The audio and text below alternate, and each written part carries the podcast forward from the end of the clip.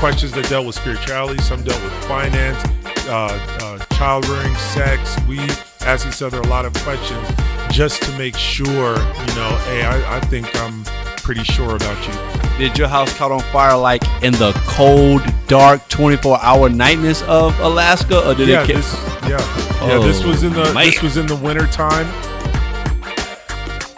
I just wanted to make sure that whatever decisions that I made had a positive impact on the people I love or the community in which I serve. No matter what I do, cannot control the actions of another human being, Wow. even if it's my child.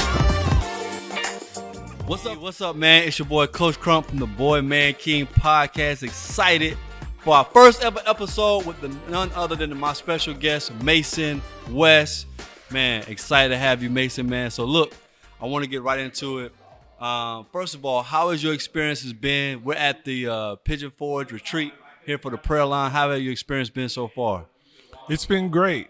Um, I very seldom uh, get this opportunity uh, to get really with anybody, but especially with the the brothers from the prayer line. Um, and I almost was uh, was unable to make it. I'm just happy that I was able to come. Yeah, man. I'm I'm happy that you're here too. And what I love about your story, the parts that I know about is your unique childhood. Kind of take us back to what were some of the pivotal experiences and lessons that you gained from your childhood? Wow. Um, well, I was uh, born in Anchorage, Alaska. My parents met there. My father uh, was in the Air Force, and my mother worked um, as an accountant for um, the Air Force Base. Um, she was a civil servant. So um, they met there. They both had come from previous marriages. My father uh, had uh, seven daughters from his previous marriage. My mother had one daughter and um, and two sons, and they lived with her at at that time. And so I was born there in Anchorage, Alaska. Uh, my parents, after my father um, retired from the Air Force, bought a house in like this uh, mountain suburb of Anchorage, Alaska, called Eagle River. Um, that was probably my earliest uh, memory because I was um, uh, in a house fire. Uh, Wow. Yeah, our house caught on fire late at night, and I didn't have my own room. Hold on. So, So- did, did your house caught on fire like in the cold, dark, 24 hour nightness of Alaska, or did yeah, it? ca- this yeah yeah this was in the Oh, this was in the winter time. Um, And it, it is like- deep in the winter. It was I think I think it was like in October. so does it? Doesn't Alaska have like 24 hours of just darkness? not where I live, like in the northern uh, most parts uh, of Alaska, where uh, where I lived. You know, in the summertime, the sun will come up at around 4 a.m. and go down at about 11 p.m. And then it's kind of the opposite. You know, um, in, in the winter. You know, uh, the sun will come up at like um, 9 a.m. and go down at like 2 or 3 p.m. Like in, in in a traditional American experience, we got like commonality with, with people who live live in our region. What's the common kid things that I mean? Do you guys like go outside, play sandlot, football, base? Like, what was the common like child experience socially? everything was pretty much the same. You Yeah? know, life in Anchorage, Alaska wasn't um, was different from what we called the lower 48 uh, states. You know, Mm. it didn't where I lived. It didn't look you know that much differently. We uh, played all the same sports, did all the uh, the same games. We may have done, um, you know. Uh, we may have gone camping and fishing and Mm-hmm. all terrain vehicles and things like that a little more uh, than the average person. But Mm. yeah, it wasn't that much different.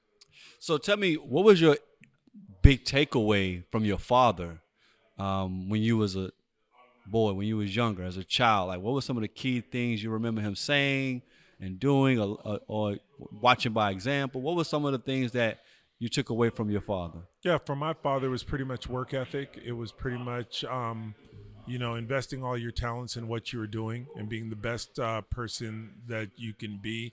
I never uh, remember him uh, using like the same phrase all of the time. Yeah. it was just the expectation that you did your best at Yeah. whatever you whatever you did. Got it. Got it. So as you transition, um, that any point when you leave your, you know, your childhood to adolescence, that how did your relationship with your father make a pivoting towards your attitude or towards your relationship dynamics while you was older but still in the house in high school or maybe even college, but you know, still kind of really connected to the day to day. Did anything dynamically change in your relationship or your perspective?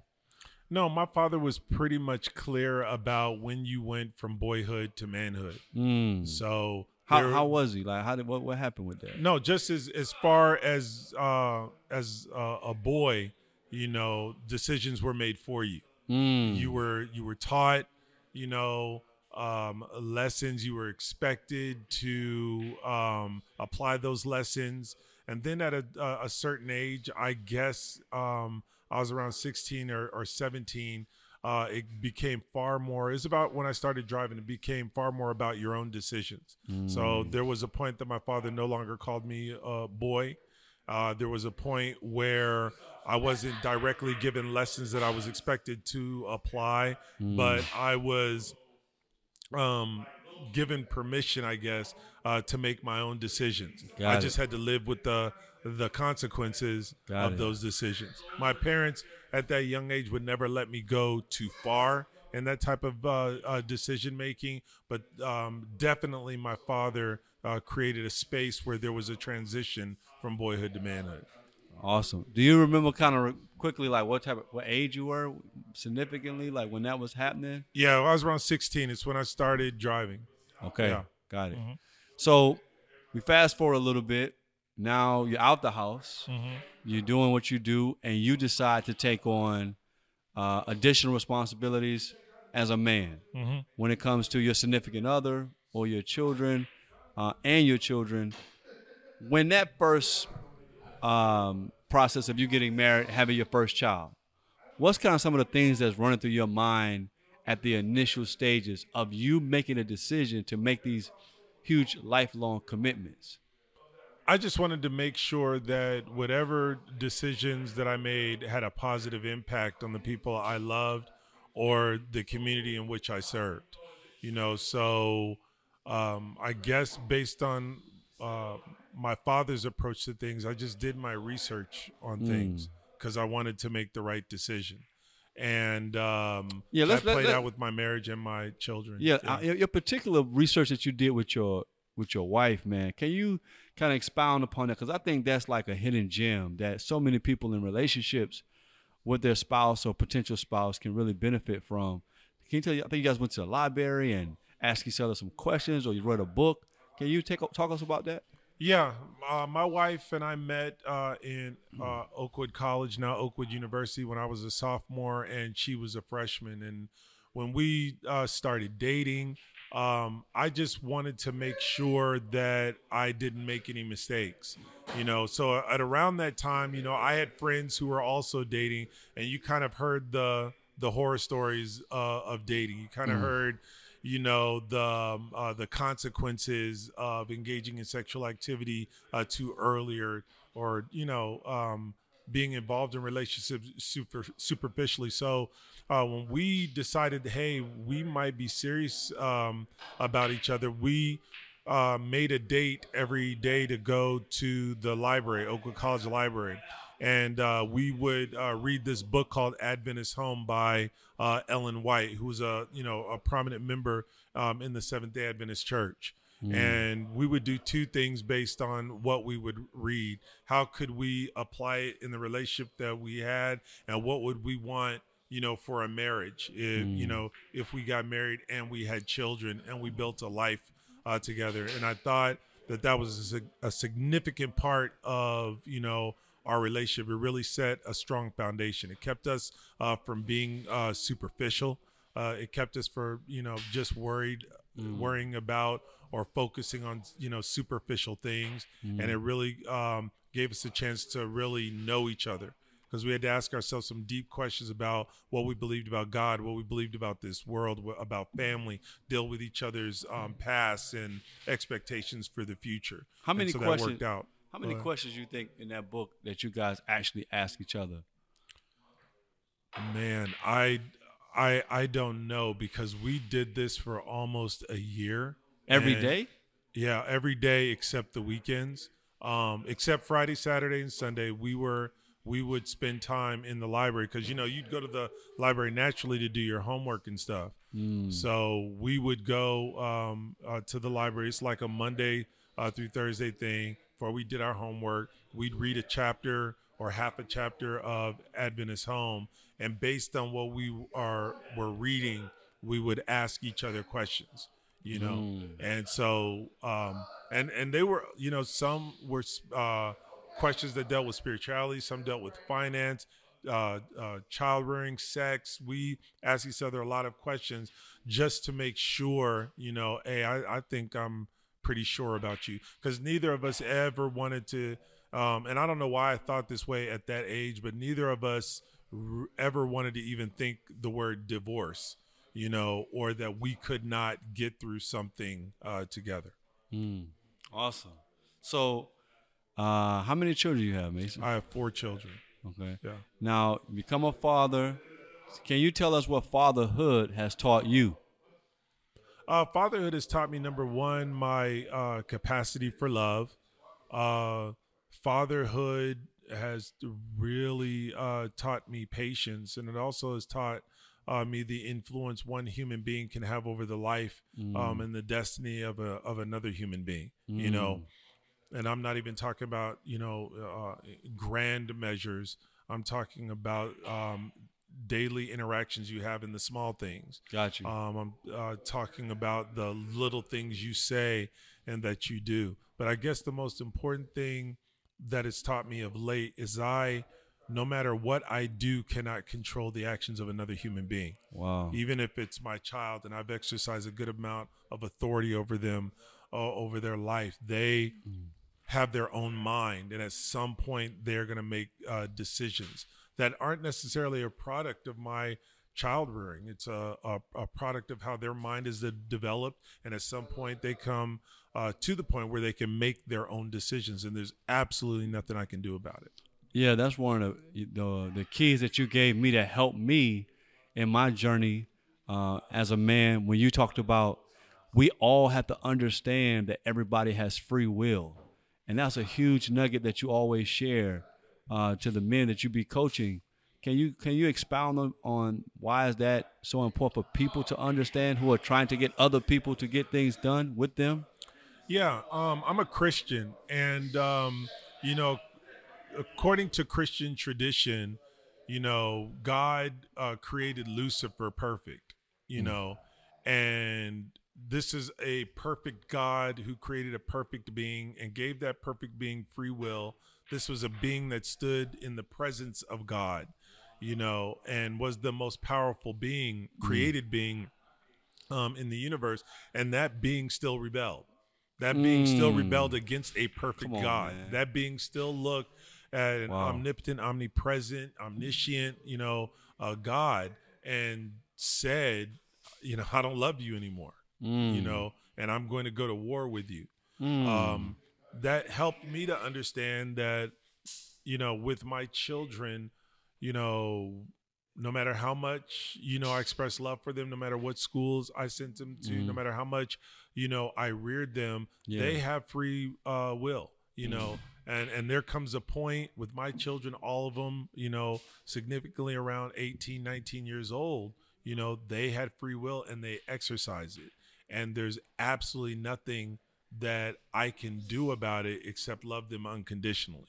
And I try to tell fathers that and others that who um, who want their children, you know, to be a perfect uh, um, uh, product or result of their will, you know, or their engagement and their interaction, and it's just not possible. And many fathers forget themselves as as, as boys and, and young men, you know, and that all the great lessons their parents taught them, they still did not do exactly what their parents said or live up to their parents' expectation. Wow. Free will is a powerful thing.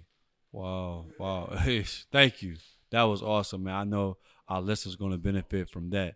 So, we talked about your childhood. We talked about you first stepping into decision making on your own. Talked about you managing fatherhood.